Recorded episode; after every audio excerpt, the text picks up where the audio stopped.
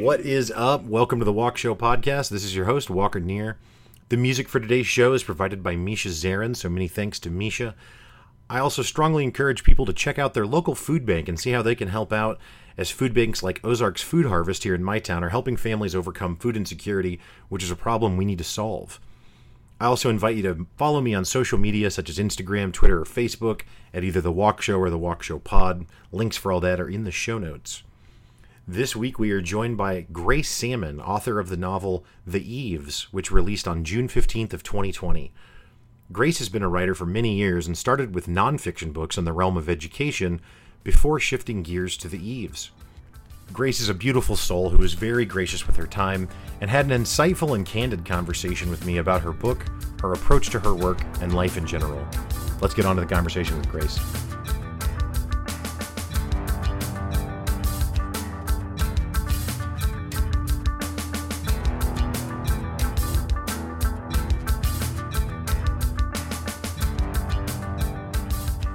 Welcome to the Walk Show podcast, Grace Sammon, Thank you so much for joining. How are you doing today? I'm doing wonderfully. How are you doing tonight, Walker? Thanks for having me. I'm good. Yeah, for sure. I was really, really excited. Um, real quick, I will just give a shout out to the person that introduced us, Carolyn Owens. She's introduced a few different guests to me, and, and I've had the opportunity to be on her show and had the opportunity to have her on mine. And I just love Carolyn and always want to give Carolyn a shout out when I can. So. She's fabulous. I'm recording with her in a couple of weeks, so I can't wait. She and I had a great pre call, so that was great to have that opportunity to meet with her. Yeah, yeah, she's she's she's wonderful, a very generous person. Um, so, Grace, you have a um, a pretty long career actually as an author, but then just this year, um, kind of a different spin on on writing. You released your first novel, The Eves, which came out uh, June fifteenth of twenty twenty. How's how's that been releasing a, a new novel? It's such a different experience from having done my other work, which is all in the field of education. And uh, those were important and made, I think, a difference in the high schools in our country. I had the wonderful opportunity to work in 32 states. I worked on tribal lands. I worked with all sorts of different agencies. So I'm really proud of that work. But I really feel that this is a different stage in my life now.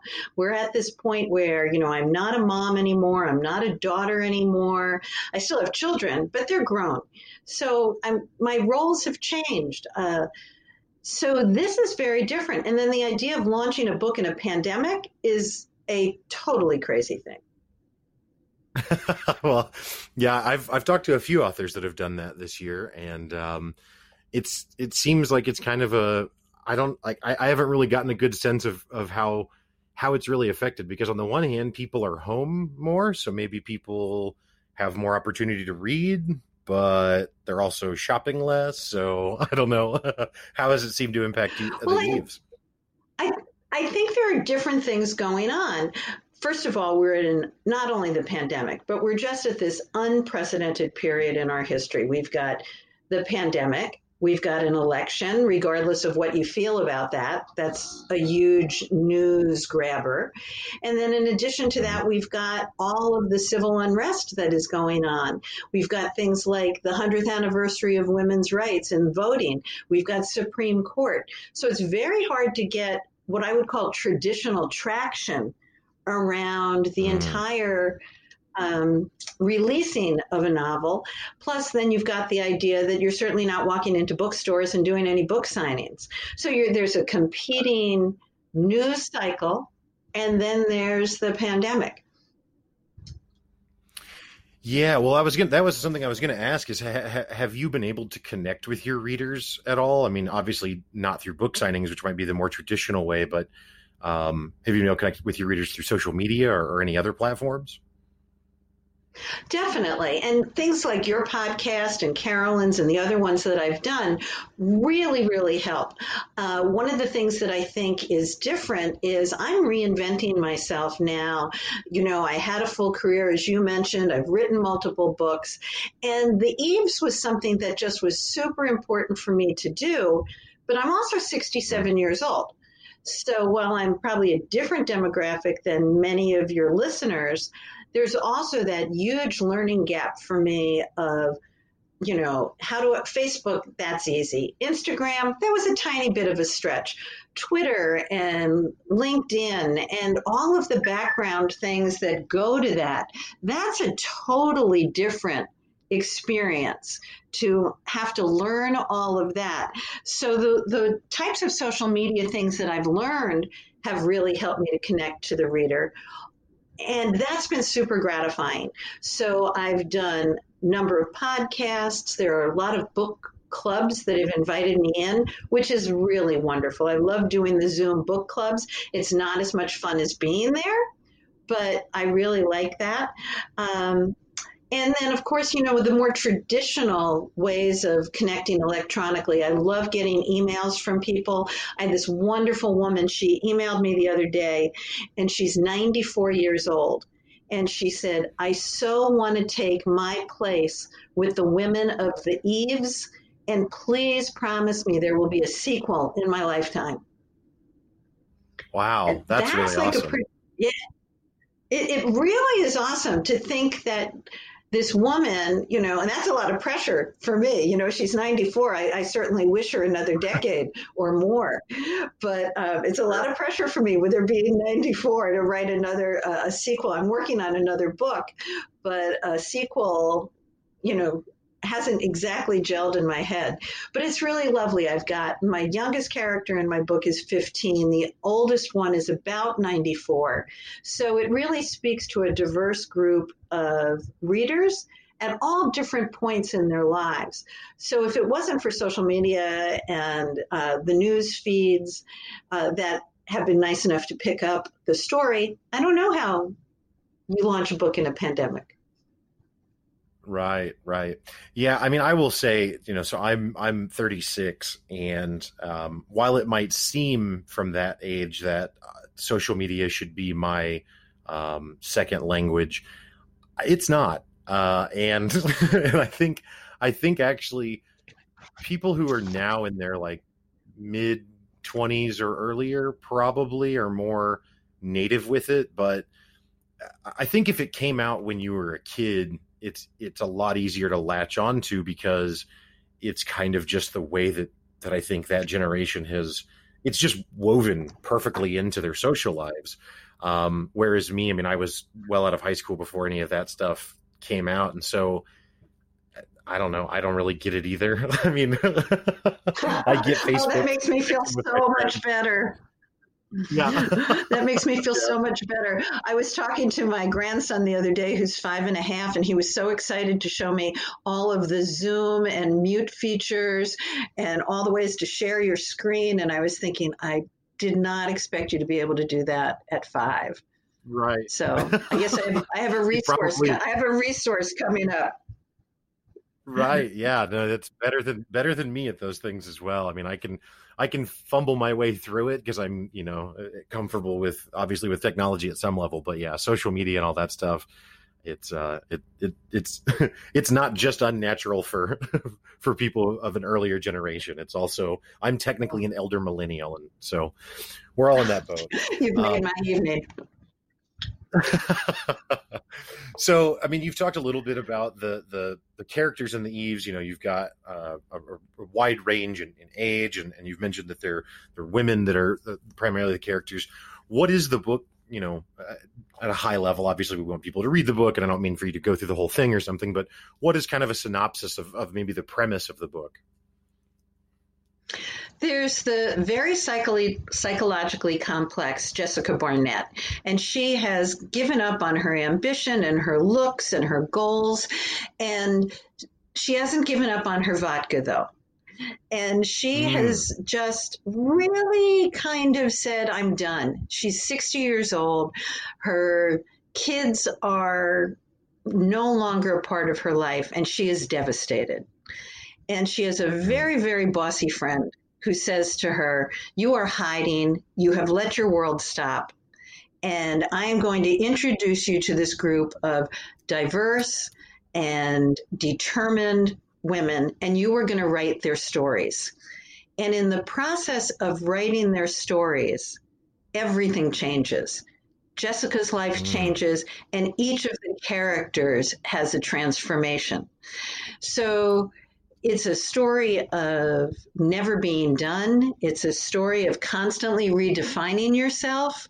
And it takes place mostly right outside of Washington, D.C., in a beautiful part of Maryland called Calvert Cliffs, overlooking the Chesapeake Bay. And there's a mm-hmm. large part there. We spend time in Washington, D.C., we go to Africa, we go to Norway, and there are lots of plot twists and turns along the way, just like we have in life there are definitely right. some unexpected things that happen. Awesome. Um, so in writing it, you know, is it something where you're drawing on a lot of, of personal experiences or is it just kind of insights that you have about life that you're kind of drawing from as, as the inspiration? How do, how do you, how do you create such a tale with so many diverse characters? Well, I think a couple of things really were the impetus for writing the Eves. First of all, there's an old John Prine song called Hello in There, Hello, which I first learned about from Bette Midler.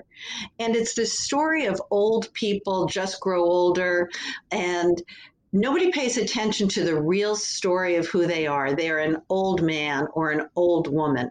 And they are classified as that without anybody understanding, respecting, and most importantly, caring about the breadth of their existence. And that song stayed with me forever. And I've always tried since the time I first heard it to never pass an older person without saying hello.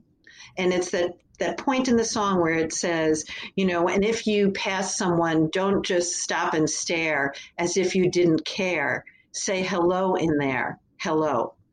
So I've always tried mm. to do that. And then very unexpectedly, I got older and I did what I call aging out. You know, I aged out of the role of daughter, I aged out of the role of mother, and then there's that redefinition of who I was. So I just created the world that I wanted to create. I created a group of diverse women and men, although the primary characters are women. There are some wonderful men in the book as well. And there's black people and white people and Latinx people. There's a lesbian couple in the book. And I created this world that I would love to go sit with these women and age with them. The farm is a sustainable farm, so I had to learn all about, you know, renewable resources and gray water systems. So hmm.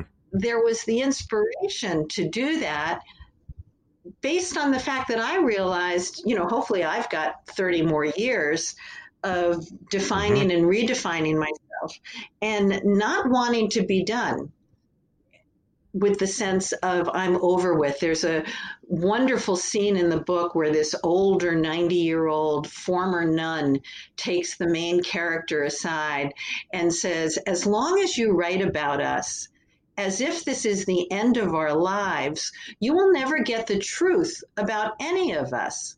Because once mm-hmm. upon a time, we were girls, and we still think we are. Mm-hmm. And that for me is the key message that we never think of ourselves as an old person. You know, you're 36, you shared. You're going to think in your head, you're 36 for another 30 years. Call right. me in 30 years and let me know. Deal. Deal. Yeah, no, that's, that's, that's a, that's a fair point. Um, age is something that that I mean I you know obviously at 36 just part way down the, the path but I, I I've I've wondered for a few years now if I will ever stop being amazed at what seems like the phenomenon of how quick the time goes by. And I guess probably not because it'll always seem faster with each progressing year right? Because the the scale of time sure. changes. Um but yeah that's it's a and it's it's it's an interesting point that you make as well because I think that it is easy to think of a person, um, and I don't know what the number is or if there's a look or or what it is, um, but there's certainly a, a, way that that people kind of assume um, just to make assumptions about a character. And to some extent, I mean, you know, that might be true in a lot of different ways other than just age. A, a story that it, what you just shared reminded me of, though, and it's it's not directly related, but but I'll see. We'll see what you think. Um, I've shared this story on the show before, so for longtime listeners, forgive me. Um, but I, I, worked with a lady um, at at my day job who was largely despised by most of the coworkers. She was just very unreliable, um, not very professional, just uh, whatever, a wide variety of things that made her not not a great coworker. Um, but you know, nonetheless, still a person and still deserving of dignity and and all of that. So I would always say hello to her and, and those sorts of things. But on her desk, she had a picture of what I assume was maybe a, a granddaughter of hers. There was a maybe three or four year old looking little girl, really cute little picture. And I looked at that picture one day and it dawned on me that that little girl in the picture could do just about anything and she would be forgiven almost instantly by the vast majority of people, if not all people. Um, but then here is her her you know grandmother uh, that I work with, and this person can't be forgiven, right? Like everyone wants to to see her go, if you will. And it dawned on me that like at one point in time she was that little 4-year-old girl too, you know? Like at at some point in time she would have been forgiven all of these behaviors or transgressions or whatever you want to call it. And at some point we stop looking at people like that. We stop giving people the benefit of, of any sort of innocence or any sort of um, I don't know what word to use, but that they're that maybe they're not coming from a place of of trying of malice, you know, like maybe they just don't know better. I think that's I think that's a great insight that you realize that. I always try to tell myself nobody wakes up in the morning to ruin my day. You know, I, I can't imagine there's a person on the planet who says, I'm going to ruin Grace Sammon's day.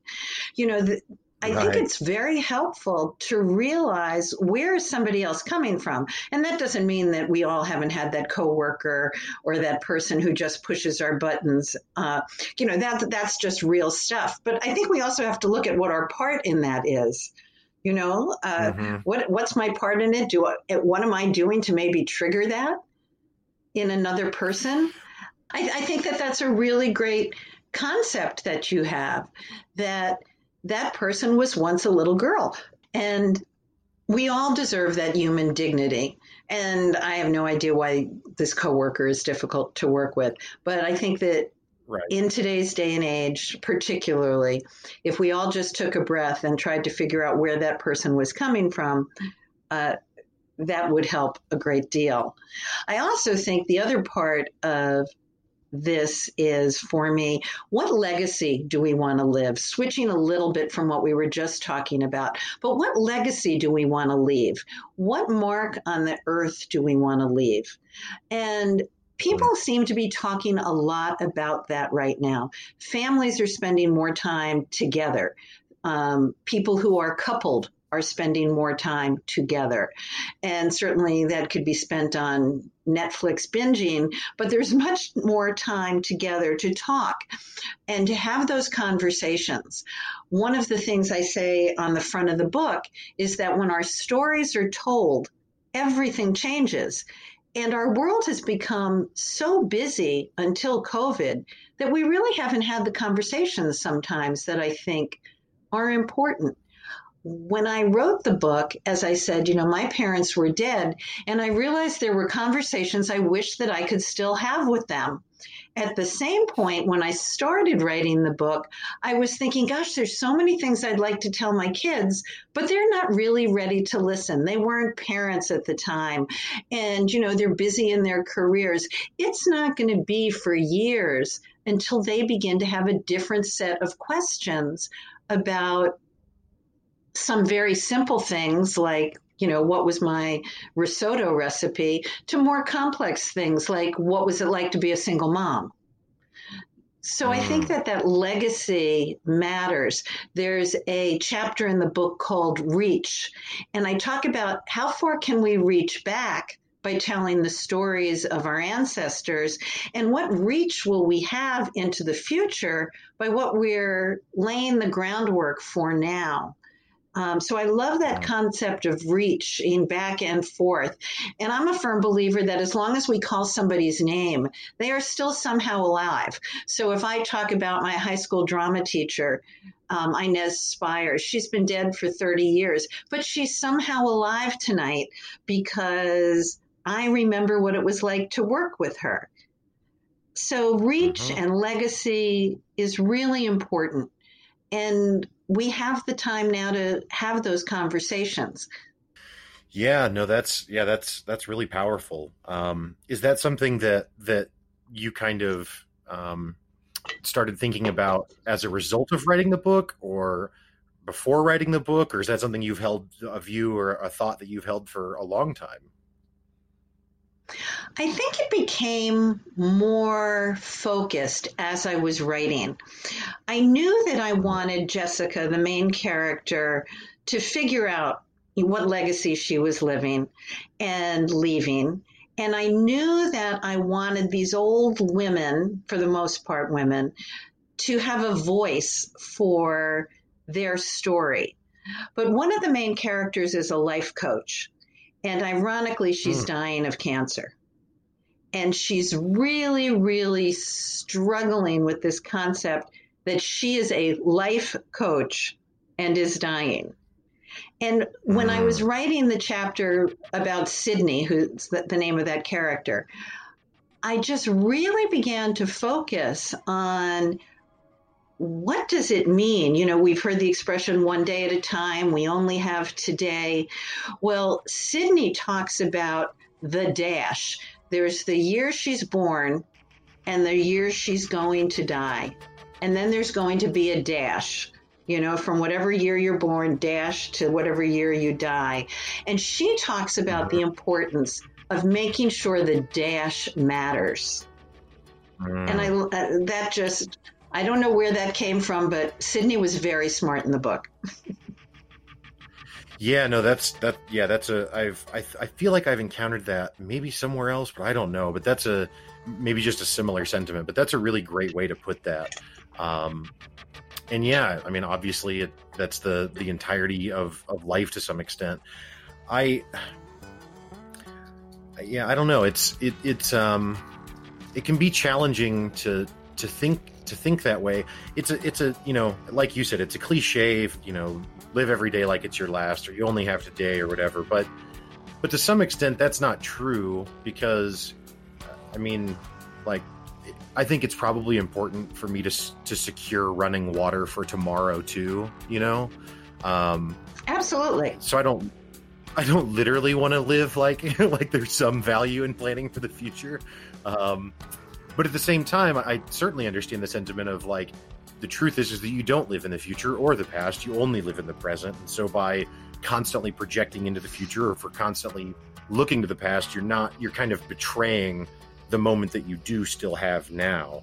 Um, I guess it's a balance that has to be kind of struck between between the two, yeah. Well, I was going to say that exact word. I think the key to a happy life is balance. And mm-hmm. anybody who can figure out the balance thing already has the life journey one, I think. Uh, it's easy to get caught up. You know, today was an incredibly busy day. I've had a couple of interviews for which I'm super grateful for, but there's been tons of technology glitches that I didn't know about, uh, things that I had to learn quickly on the fly. So there's that balance of how important is it and enjoying the moment and then also realizing tomorrow's going to be another day and you know i've got great things planned for tomorrow. So and whether that's writing or doing laundry doesn't really matter but i need to do those things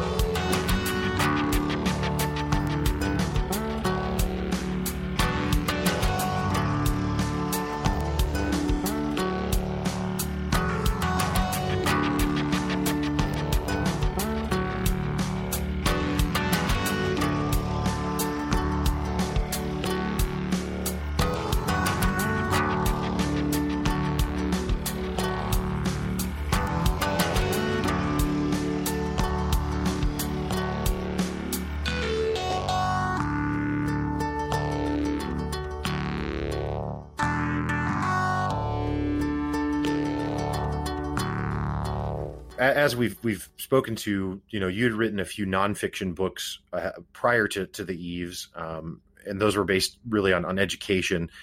Did you find it more enjoyable to write the novel than the nonfiction books, or was it similar, or, or more challenging than you thought it would be? How did that kind of play out? That's a great question. Um, they're such different experiences. When you write an education book, I thought it would have been much harder. Uh, I wrote my first education book, it was on high school improvement. I had a lot of experience giving talks and working in 32 states, so I had tons of material. I wrote to 14 different publishers, and 11 publishers actually wanted the book, which was a, phenom- a phenomenal statistic. And mm-hmm. I picked the one, Corwin Press, which is a great press. And I picked them for a number of reasons. They were easy to work with, and I knew that from other colleagues. They had a speaker circuit, they uh, had a very nice uh, royalty share. So I felt very confident of the 11 that I wanted uh, to try out that Corwin was the best bet for me, and it worked out wonderfully part of that process then is you write, you research, and you get vetted or you get juried. They'll send out your book to superintendents, to high school principals, to people in the departments of education, and get lots of feedback. And then you make whatever adjustments you need to make. That somehow felt easier maybe because I'm in mm. education and it felt more like, oh, this is like writing a term paper and getting feedback or writing a thesis. It, it seemed easier. In those books, just like in my novel, I started with the end in mind, and that's a big expression in education. Start with the end in mind. So I knew what mm. I want, where I wanted to go with the books. I knew where I wanted to start, the middle was a blur. That was the hard part of writing those. The similarity mm. between those and the novel is I work exactly the same way. I knew where I wanted mm. the book to end up, I knew where I wanted the book to start. The middle was totally confusing to me. I didn't know how the two ends would meet. And in the novel I'm currently working on, I have exactly the same problem. I know where I start, I know where I end, and I walk around the house going, Well, how is this going to happen? How do I make this happen? Um, so that part of the writing process is harder because you're making stuff up you know you're you're doing a lot of research My, the book starts during the last pandemic and two sisters the new book starts during the last pandemic and it starts with two sisters coming over to the united states and i know what happens to them initially and i know what happens to their descendants but mm. it's it's a mystery to me it's a mystery and it's a fun mystery right now about right. how this will transpire. What's very different in the writing of a novel, though, and I just finished a piece for another webcaster on the process of writing a nonfiction versus a fiction. It's much, much harder to get published you have a 1% chance of getting an age 1% chance of getting an agent. This is if you traditionally publish. So there's such a spectrum now of how to get published. And i'm getting smarter and smarter about this. Um, I wish I had been smarter about this before, but I'll be smarter about it for the next novel. So there's traditional publishing where you go out and get an agent. You have a 1% chance of doing that then once you get okay. an agent, so that's a real that's a real motivator right there. Then you get a ten, you have a ten percent chance, right? A real motivator. So you have about a ten percent chance of then being picked up by one of the big publishing houses, mm. and so also not a big motivator. And then you have right. the area of publishing houses which take unedu- unagented, unagented work if you don't have an agent, and they'll review it and they'll shop it and they'll figure out if it's sellable. And then you'll write a contract with them. And again, I, I would recommend to any of your listeners, you do the same thing I did with Corwin. You figure out who's going to give you the best deal. You know, do they have a PR person who's going to help you launch the book?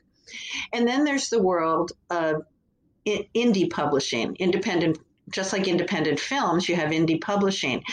And that's the route I went because for me, what was most important was getting my story told and having mm-hmm. the conversations that people are having about the book. You know, I love it when they call me up and say, I just had this amazing conversation with my mom about X, Y, or Z. And in the back of the book, I have great book club questions, but I also have questions that have nothing to do with the book that just say, ask the person across the table from you this question to build a conversation.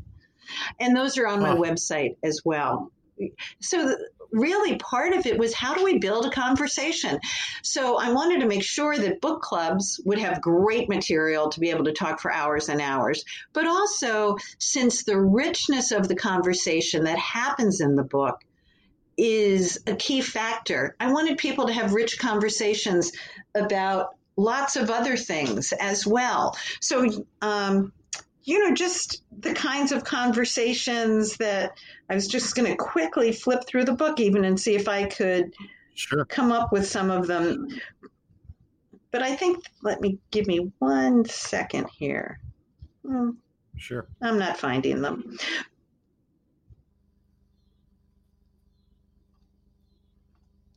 But they're on my website and they're just things like you know who was your favorite teacher? What was your scariest moment?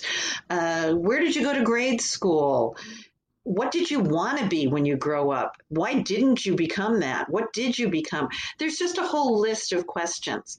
So getting back though to your point before we go back to all the other things that are in the book that prompt good conversations are that concept of how do you want your voice to get out.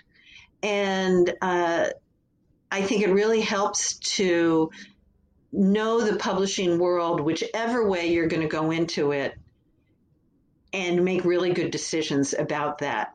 Um, because it's a very changing market right now. Right, right. Yeah, I've had, I've had, I've talked to a couple of people. Uh, one guy is actually the head of sales for a company called Self Publishing School, uh, I've had him as a guest a couple of times just to talk about anything. Uh, actually, one of his, one of the episodes was his own self published book, and then I had another author on a few weeks ago that had, had self published a book. Um, but yeah, it's a it seems like a pretty a pretty involved process, kind of no matter which way you go. Uh, it sounds like if you go the in air quotes traditional way, you kind of have to thread the eye of the needle in order to to get anything through. So I think it does have, you know, the, I think it has that challenge of going traditional publishing. And I would be lying if I didn't say, oh, you know, I, I, want, you know, Random House to pick up the book. Or, you know, there's certainly, you can Google, and this is a great little Google thing. I never remember all the books, but you can Google books that were self published that became bestsellers and movies. And the one that comes mm. to mind uh, up up front is that movie with Matt Damon a couple of years ago, The Martian. And he's off and he mm-hmm. lands on Mars and he gets stuck there and he grows potatoes. He got the book contract and the movie contract for that the same day, and he just self published it on Amazon KDP. So huh. I, I don't want anybody to think that there's still not multiple ways to get your voice out. And I would be lying if I wouldn't say that I would still love my book to be picked up by a traditional house. I would definitely be lying if I didn't tell you I know every character and every actor who's going to star in it when it hits the Netflix series and the sequel. right. Uh, you know, that's that is that is my fantasy and I truly believe that will happen based on the feedback um, I'm getting. That's a whole nother level of work. Uh, right. But I also I also had to really wrestle with the term self-publishing because to me that mm. also felt like I failed. So oh. it really did. It felt like I failed not getting it really published. And I have to tell mm. you that once I switched to the idea of indie publishing, independent publishing, nobody thinks of Robert Redford's Indie Film Festival as a bad thing. Nobody thinks, oh, look right. at all those films that Robert Redford is showing. They're just indie films. So once I switched to the concept of being an indie publisher, and you know, it, it's just words. But for me, it really made a difference because I can tell you that there is not one person, whether it's been a television interview, a radio interview, sales at Amazon, nobody has stopped to say, uh, you know, did Random House or Penguin or Harlequin or whoever publish that? Hmm. Yeah, that's that's interesting. Um, I think that I mean, yeah, I think that there's um, validity what you're talking about there, and I think that I think it's good that there's enough that there the technology is is in place now that people have such a variety of of avenues. Um, but you're absolutely right about it. Independent, you know, I, I will admit I actually hadn't considered independent book publishing before, but it makes sense because you know you bring up film, but independent independently published music is a very popular scene um, and has been for a long time now. And I, I, actually am an avid video game player, and there's an entire marketplace of video games that are published independently um, without one of the major publishers. So um, it, it only makes sense that that same thing would exist in books as it does in all the other forms of, of media, I guess. And I think it's going to be really helpful too if you do things like find. I found a wonderful company called Writing Nights, like writing um, W R I T I N G Nights N I G H T, and. Uh, mm-hmm the people there, particularly Chad Robertson, there is so skilled at helping indie authors find their voice and teaching them the basics of Amazon and Barnes and Noble and all of the things that indie authors need to know. So finding somebody who can create great covers for you. The first cover of my book I loved, but when we set it out to a beta group, people were horrified by it. And now I have a cover wow. that everybody loves. Yeah. Except you, perhaps, I guess, right? no, I do. I no, I absolutely. I love my cover. I actually wrote to the cover designer the other day and said, "Oh, please enter it in a cover contest. It's so pretty." Oh, awesome! Well, I, I and I was just trying to be funny. Um, I didn't think you really didn't like. It.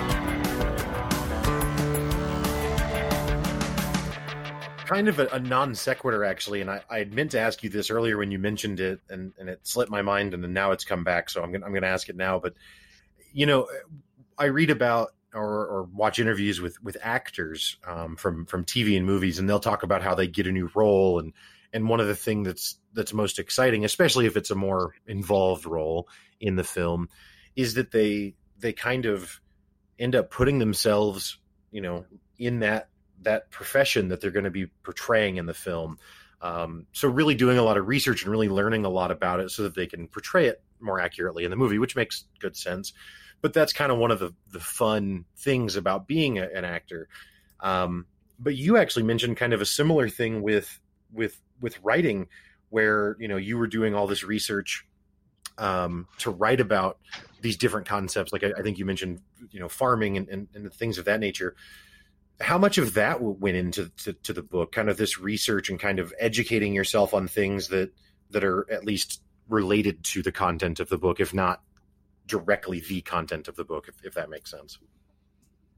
Oh, that's a great question. And it's kind of a two part question. So if I don't get to the second part, remind me to circle around to that. Sounds good. It was. It was really important to me because my characters are so diverse. And mm.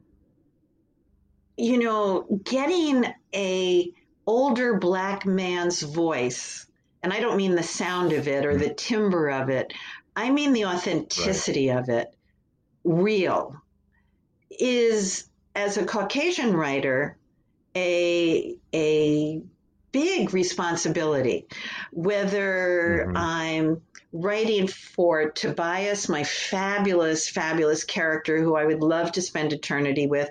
He's an African American doctor who owns all of this acreage where the women come and live, or his daughter mm-hmm. who happens to be a lesbian, or the uh, wonderfully um, bossy, vibrant Argentinian woman it was mm. really important for me to to be humble first of all as a as a writer and hope and work that I get those voices as authentically and respectfully as possible. Um, that that's a huge challenge. So I had to listen to the words that poured out at the end of my fingers that, that that's not a good uh, it's a mixed it. now it's a mixed thing but i had to listen to those words very very carefully and i had the huge gift that um, when i was done a chapter at night i printed off and i would have my husband read it to me aloud so i could hear it mm. and hear if it if i thought it was right um, I hope I honor those voices. I also realize that as a Caucasian writer, um, I'm probably fairly, I hope, judged on getting it right. There's a wonderful book right now by Jeanine Cummins called American Dirt. And it's mm. the story of people, Mexican people mostly, escaping Mexico and coming to the United States and it is harrowing. And I thought it was beautifully written, and it has a lot of Spanish in it, of which I could dissect pieces, but not lots. But my Spanish is good enough to enjoy the flavor of her interjecting Spanish. She is Puerto Rican, and she got vast criticism for having the audacity to write a largely Mexican voice. Um, mm. As an author, I wrestle with that. I, I I would hate to think I would be so one dimensional as an author that I would only write about white people. Um, and mm-hmm. certainly my life is richer by having uh, a mix and a diversity of friends who may indeed be prototypes for some of the people in the book uh, without being mm-hmm. stealing their characters. So having them in my head and being authentic to them is was very very important to me and so that's a, I, I love that you asked that question um, and I'm going to actually think more about that as the evening goes on. The other part of it, though, or that second part, is kind of my role as author. You know, it's very, I think of myself as a super authentic person. What you hear as you you listen to me tonight, and as your reader, as your listeners will listen uh, when you post your podcast, there's nothing fake about what I'm doing, but there's definitely an energy or a persona or a dynamic that fits into that who is Grace Sammon author. And and mm-hmm. that's been a surprise as well. You know, the mm. on camera-ness, the on camera-ness or the on airness has been I hope first and foremost authentic, but it also it makes me and, and you must feel the same way at times it makes you much more aware of what you say or how you say it which as an author is actually a really good thing. Right. Yeah no absolutely. Um, that that's absolutely true. I think it's also um, I don't. So I, I hope I don't go too far off the rails here. Um, and feel, feel free to interrupt me. Oh, if go I am, for it. Go for it. I I I think it's very commendable um, for you to to to take the, the risk to write about characters that are not you that are not like you. Um, and I don't say that to flatter you, but I say it for the same, really the same kind of thing that you said that like, you know, you positioned it as like, well, that would be, um, disappointing. Maybe I don't now I don't remember the exact word you used, but if, if you only wrote about people who were exactly or as close to like you as you possibly could, um, I think that that art, you know, which certainly obviously writing is is art, um, it, it it demands taking those risks to some extent. You know, I I absolutely to be clear i'm not a stand-up comedian uh, i i've i've dabbled in it um, and i say that just because i don't want to trivialize the people who do stand-up comedy because it's really that's really hard work and i have not done all the work that they have done but um, uh, you know i think that the, the for me where i think of that the most is like in stand-up comedy where it's so we are in such a a, a very um, I don't know what word to use. Uh, sensitive sounds dismissive, and I don't mean it that way, but for the sake of of moving on, that's the word I'll choose. We're in such a sensitive time now where anything can be anything that's said that that is to someone you know offensive or whatever it's it's this like catastrophe all of a sudden that it's that it's even been said or written and i just i disagree with that and and again i, I also don't mean to go all political or something but i'm someone who's very much a, a liberal you know kind of person um, who is welcoming of all people and and completely anti bigotry and you know um, in all ways am, am am an ally of of the social justice movements that are going on in America. That being said, I do think that we run the risk sometimes of of silencing people because it's it's almost frightening to step out of out of you know the comfort zone of yourself. Um, so I think it's great that, that you're willing to take the risk to do that, and um, and I think that you know, and certainly I've not heard this or anything. Not that there is anything that should should ever be challenged in anything that you've ever written, but even if there was, uh, again hypothetically, then I think that's a, you know earlier we're talking about the value of conversations. Well, that's what that opens the opportunity for is a chance for a conversation, not a chance for an ostracization, which is where we seem to be going these days. And I think you're absolutely correct. I think that this is why when our stories are told, everything changes. Why conversations are so important. When I had a beta group of readers, I sent it to a diverse group of people. I sent it to my black friends and my white friends and my Latino friends or my Latinx friends. And I, I asked them, did I get it right? So part of the onus of responsible writing is to do what I just described. But I also mm-hmm. think that I, I will never get it 100% right. One of the things that comes up in the book, which is funny because I wrote that section of the book almost two years ago, is I talk about Juneteenth in the book. And I would say mm. that hmm. prior to this year, most Caucasians would know zero about Juneteenth. And I have one of the African American women talking about how she wants to have this big celebration. And one of the white women is like, What the heck's that? I don't never heard of that. That sounds stupid. And they learn together. You know, it's mm. it's not a matter of judgment. Um, I think that there are certainly things that we can be judging about um, people's behavior now, for sure. I, I but oh, yeah. I also think, and you know, for sure. And I am in your camp, and I think anybody who would read my book would know that, that, you know, I'm liberal, I'm inclusive, but it doesn't mean I always get it right. I have a very mm-hmm. um, wonderful son who uh, I have phenomenal and exhausting conversations with. And uh, somehow a year ago, we started talking about Halloween costumes. And I was telling mm. him that I wanted, you know, and we were supposed to pick a character out of a book. Uh, and I think there may have even been something about a favorite children's book. So I said mm. I wanted to be Tiger Tiger Lily out of Peter Pan. Mm. This prompt this prompted a half hour discussion on why I could never be Tiger Lily. And I was hmm. like, why? And he said, well, first of all, you're not Native American. You can't co opt their culture. And I'm sure he said all of that far more brilliantly than I am relaying it to you.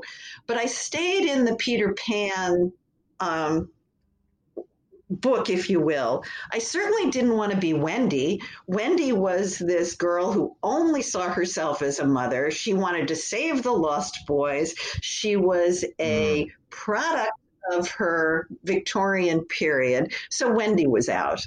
I didn't want to be Tinkerbell, as cute as she is. She was really, really bossy and tried to kill off Wendy. She was very, I mean, really, if you read Peter Pan all over again, Tinkerbell is this bossy little girl who tries to kill off when, uh, Peter Pan because Wendy, I'm sorry, because she's jealous. She wants Peter for himself, herself. So I hmm. certainly mm. didn't want to be Tinkerbell, which leaves you with the mermaids, which I'd love to be a mermaid, okay. But the really strong character in Peter Pan is the female young Indian. And I can never be her, according to my son. So that prompted, I use that as an example of a conversation that can be built about you know, why it would be inappropriate to co opt someone's culture. And then we got into this whole thing of like, you know, should I be Ruth Bader Ginsburg? I'm not Jewish. Is that wrong? I don't know where we begin to draw the subtleties. Ruth Bader Ginsburg and I are both white, but I'm not Jewish. I'm also tall and fat, and she wasn't. But, you know, I don't know where we begin to draw those subtleties. So that's one part of it. I think the other part is living always in respect. And then the third part is mm-hmm. what do we learn? I I learned, you know, I'm sure we could dissect Huck Finn and Tom Sawyer today and the characters in there, and we would have a different lens today than we mm-hmm. would yeah. when that was written. We would have a very different lens but at least in my growing up, I never felt any of those characters were inferior. I, and I probably wasn't smart enough to even know they were stereotypical. Mm-hmm. So hopefully, good books open conversations about these things, and hopefully, writers spend the time to respect the right voices. Yeah, well, I think you're, you know, you hit on a really, you know, the the the, the million dollar question, or maybe a million dollars isn't enough anymore in 2020. The hundred million dollar question, um, but you know, is, is, where are the lines? Where are these subtle nuances that where it it crosses a line into inappropriate? And I, you know, I I, I think as you've also, you know, outlined in our conversation, it, it's it's not it's not something that there's not a there's not another book already written where we can go and read and say, oh, okay, I can't do that costume, but I could do this one and that. and this is why. Like there isn't that, and so as a result, again, it goes back to what we're talking about. It goes back to to conversations. It goes back to having those dialogues and talking about, hey, if I was going to do this, does that make sense? And get input from other people and uh, and in the end as with all of life, I guess there's going to be some risk in in anything that you do because it's impossible to account for everything. But as you said, there are certainly actions and positions and, and statements that are just blatantly deplorable. So I don't mean to imply that that everything's on the table because it's not. Um, but I think that there's also a person can come from a place of genuine good, and and that's that's not hard to understand either. If you know to, to do that. I agree, and I think that if nothing else, as Caucasian people, as a Caucasian woman, I have learned this year in a deeper way than ever before. And I would love to say that, you know, I, I got this a long time ago. Um, but I've learned in a much deeper way about the differences that people experience um, in how they're treated uh, in, in, in big ways, like with George Floyd, and I don't want to say in small ways like the name of the Washington Redskins, because that's a really big thing too. It's a different thing. Um, mm-hmm. I, for years, would have probably said, I, for years, probably would have just said, you know, what's the big deal? Um, but I think that we first have to start saying if it is offensive to someone, what is, and, and, and this doesn't just mean for white people, for goodness sakes, but if something is offensive, it is our responsibility as humans to try to figure that out and to figure yes. out am I right in this? Am I complicit in this?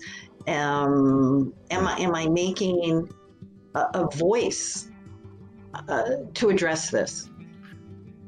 Right, right. Yeah. No, I I think that uh, yeah, I think everything that you're saying makes makes good sense, and it's a it's it's a it's certainly challenging, and I don't mean to imply that like, oh, I wish we weren't having this conversation. Not, not just you and I, but as a nation, you know, right now.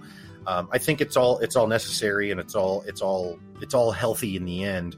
Um, and I think that it just takes people to to again, and I'm not trying to flatter you, but like yourself, to be courageous enough to to put your voice out there and to put your own you know your own content or your own uh, message out there um, and then and then be willing to talk about it and be willing to to discuss it and be willing to see where else it can go and, and, and all of that. So I think that all that all makes good sense. Thank you for that. And also say that probably most authors would tell you writing is the most naked thing they do.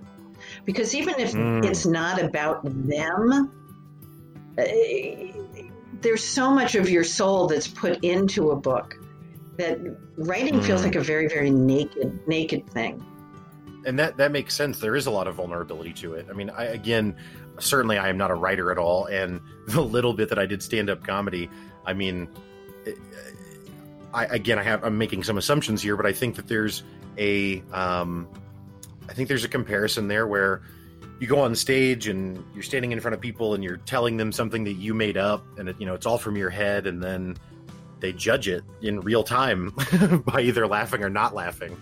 Um, and absolutely, it's, it's a very naked is a very good word for that feeling. So.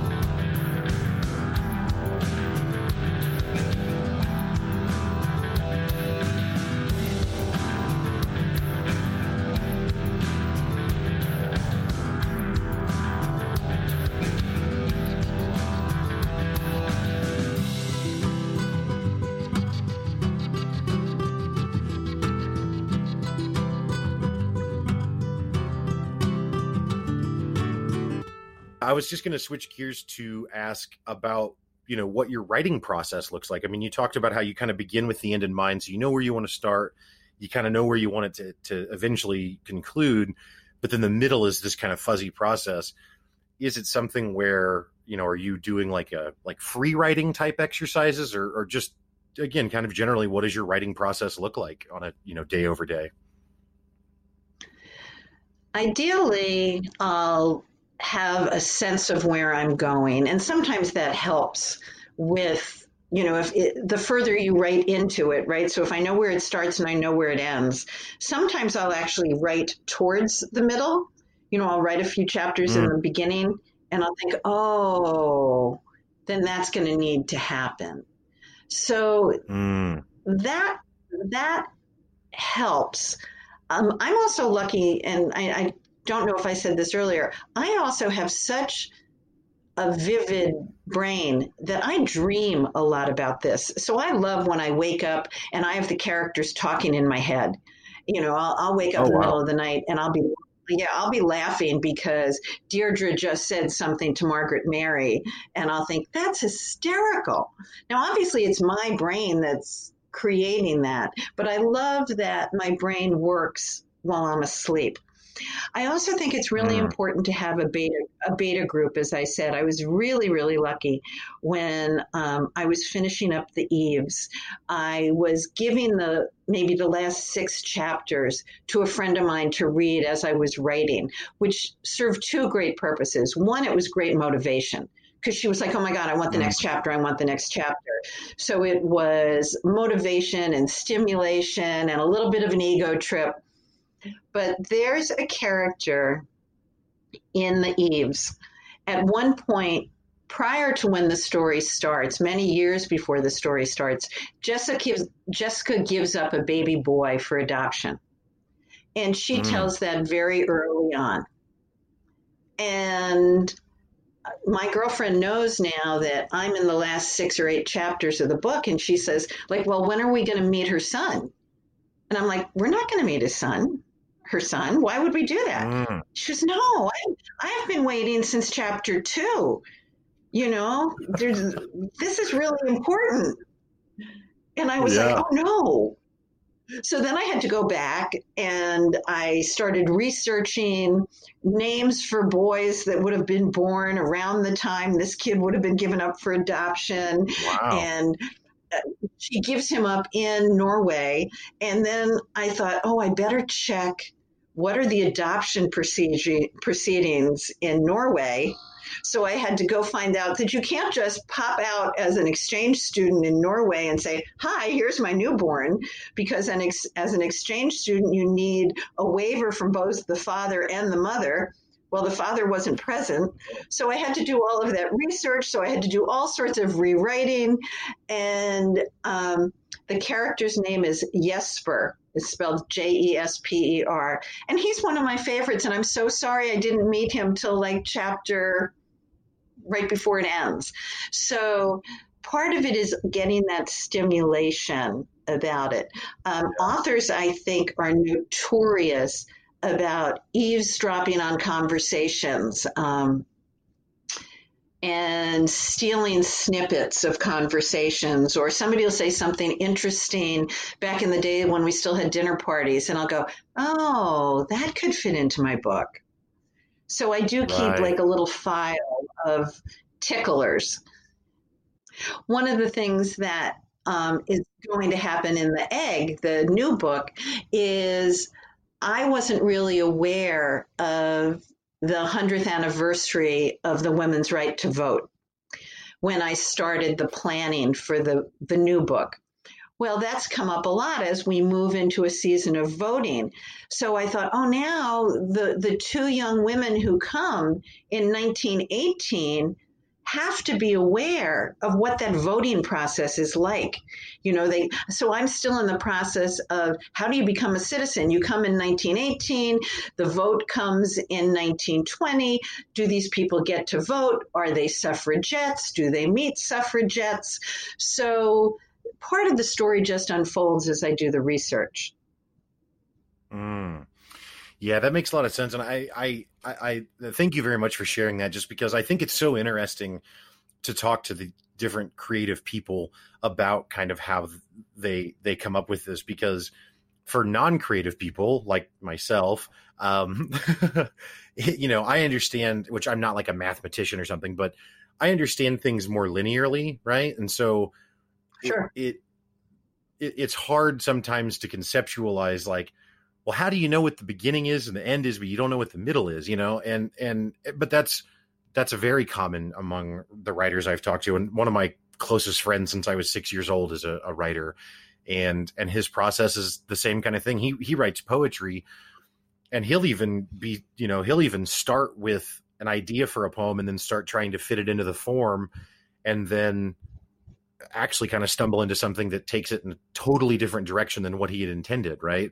And so it's it's just this process of of discovery. And i think that that's the the sentiment that's lost among people maybe who aren't as experienced with this kind of work is that um the creativity you know unlike if you were going to let's say build a house like you're probably not going to on the fly make wild decisions that are, that change how the house is constructed because there's kind of a formula, a template for that.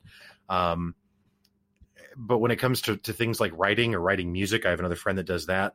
There's a lot of discovery that comes in the act of actually doing the writing, um, and I just think that's a, a fascinating, a fascinating thing that, that writers have. I think you're you're you're onto something there. I'm beginning to draw some subtleties, and I'm not sure where I am exactly with this yet, but I think there's a difference between a writer, an author, and a storyteller. Mm. And mm. I, I've just begun. I've just begun playing with this. Like I believe everyone can write. If you are taught well and understand the ins and outs, you can be a writer. You could be a technical writer. Sometimes, mm. though, I still wrestle between am I an author or a storyteller? And when I when in my mind where I'm beginning to pick this apart is the parts of the book, my first book, the first novel, The Eves, where I'm pretty verbatim. There's a scene where one of the characters' mom dies.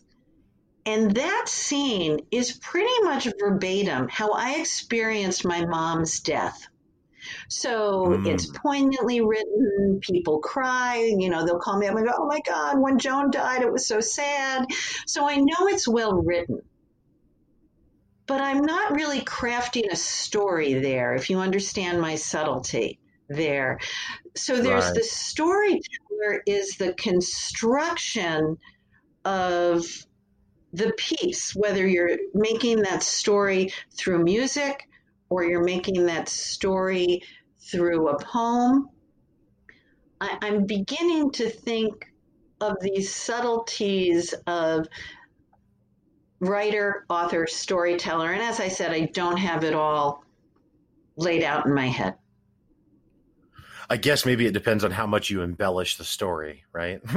maybe maybe that helps you cross over into the, the author category. You... Maybe. Um, maybe. well, that, well, that's awesome. Well, well, one one final question about your process. Um, it, how and this is something else that I found is, is pretty common among writers, but I'm curious with you. How, you know, obviously you spend a lot of time writing. How much time do you spend reading? That really varies. Um, I run in spurts. I always like to think that I have a fiction book and a nonfiction book going. Uh, that hasn't happened in a long time. Uh, sometimes I can read three books a month, and sometimes it'll be a month or, three months with one book. So I would mm-hmm. like to read more. It was one of my New Year's resolutions to read more, write more. And I have done that, but not as much as I would like. Sure. Who and uh, you know, I'm not going to ask for a favorite or something because that's too um, too on the nose. But just who who would be an author that you would say is is an inspiration for you? Oh, there are so many. I, I love the way Erik Larson writes. He wrote Devil in the White City, which is just a fabulous read on the Chicago mm. World's Fair and the sinking of the Titanic. And it's got two subplots. It's got this um, whole murder mystery at the bottom of it, but all the World's Fair stuff at the top. So that would be one of my favorite books. Um, I love uh, The Little Paris Bookshop. Um, oh gosh, uh, what my most recent interesting read was um, The Bookwoman of Troublesome Creek by uh, Kim Richardson. Mm. And I didn't know it, it's about um, women in Appalachia during the late 30s who actually brought books in baskets on mules into the Appalachian countryside. But there's also these characters that are truly blue. There are people who are blue based on pigmentation and genetic um, mutation. So, it, it, hmm. anytime where I get to learn about something like people who are truly blue in color and they're very prejudiced like the white people in the town hate them the black people in the town hate them and it's because they are physically blue so to hmm. to learn any, anytime i get a great sense of place and great characters and get to learn something i'm all in yeah yep no that's that's the makings of a, of a great read um, well, Grace, I, I really, really appreciate you stopping by the, the show and, and joining me for this conversation tonight. Uh, it's been a very honest and, and candid conversation and, and very thoughtful. Um, on your part, at least. I don't know that I was that thoughtful, but um, you were there, wonderful, there, Walker. Is there anything else that you would like to to discuss um, while we're here? Oh, I think you were wonderful. Thank you. I just want to encourage your listeners to have good conversations. Take time to listen to each other. Um, if you go to my website, gracesammon.net, there's a couple of places you can get started. There's also um, a whole playlist of things. One of the things that surprised me in my writing was I'm not somebody who listens to a lot of music, but there's a section on my website that talks about music that inspired the book. And I love that that's there for people who like the music, but also because it's such not a part of me. I love that it became a part of me. Yeah, that's great. I, I love music. I mean, music is baked into to every episode of the Walkshow, um, just because I, I like it, and for, for, no other reason um, than I just like music and, and want to put to have more of it out there. Um, it, but you said that the, the really the original inspiration came from a song, so really music's been kind of tied to to the Eves the whole time, right? It has been. I just didn't realize how central a part it would take. Uh, Jessica has a whole list of songs that she listens to regularly, and uh, they play a really important part in the ending of the book, which has a surprising twist and turn. Awesome. Well, Grace, thank you so much again for joining. GraceSammon.net is the website, and I'll make sure and have links to that, and then also a link where people can go buy the book from Amazon on the show notes. Um, again, really appreciate your time. It's been a pleasure. Mine too. Thanks, Walker. Be good. Take care.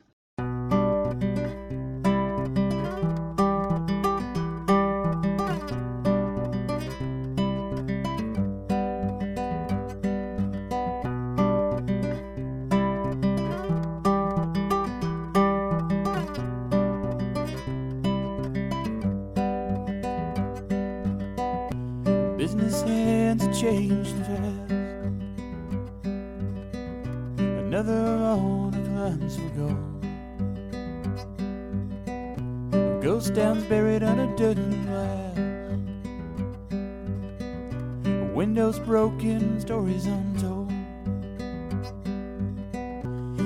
The memories drift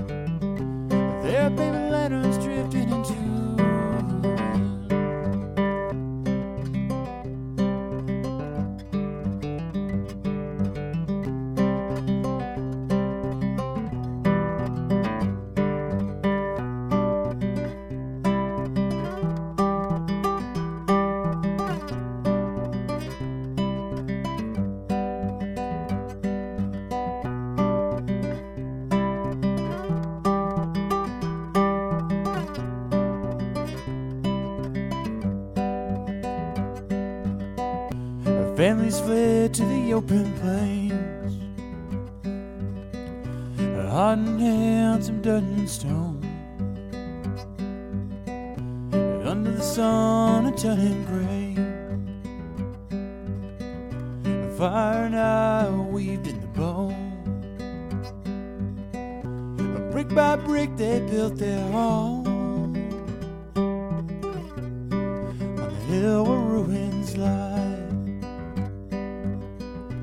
Generations walked those halls. Now the roof crumbles under the sky. The staircase came crashing down. Step by step, they fell to the ground.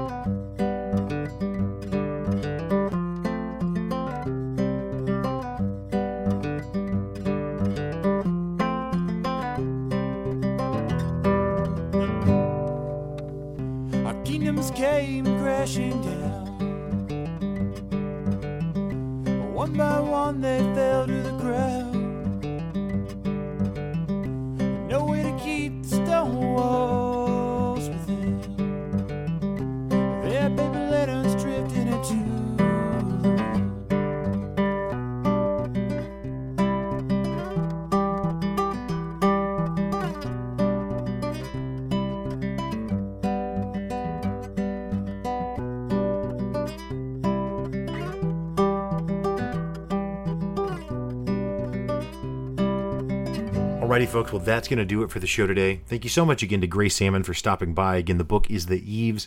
You can find that on Amazon. We'll have a link in the show notes for you to pick that up. Also, I want to thank Misha for the music for today's episode. Always appreciate that. And of course, thank you, listener, for listening to the show today. I'd also like to invite you to listen to my other podcast, Pick Up Your Sticks, which is a gaming podcast I co host with Brett Lindley. Instead of just news and reviews, we try and talk about why gaming matters. You can find Pick Up Your Sticks anywhere podcasts are found. Again, thanks for the listen. Have a great week. Stay up.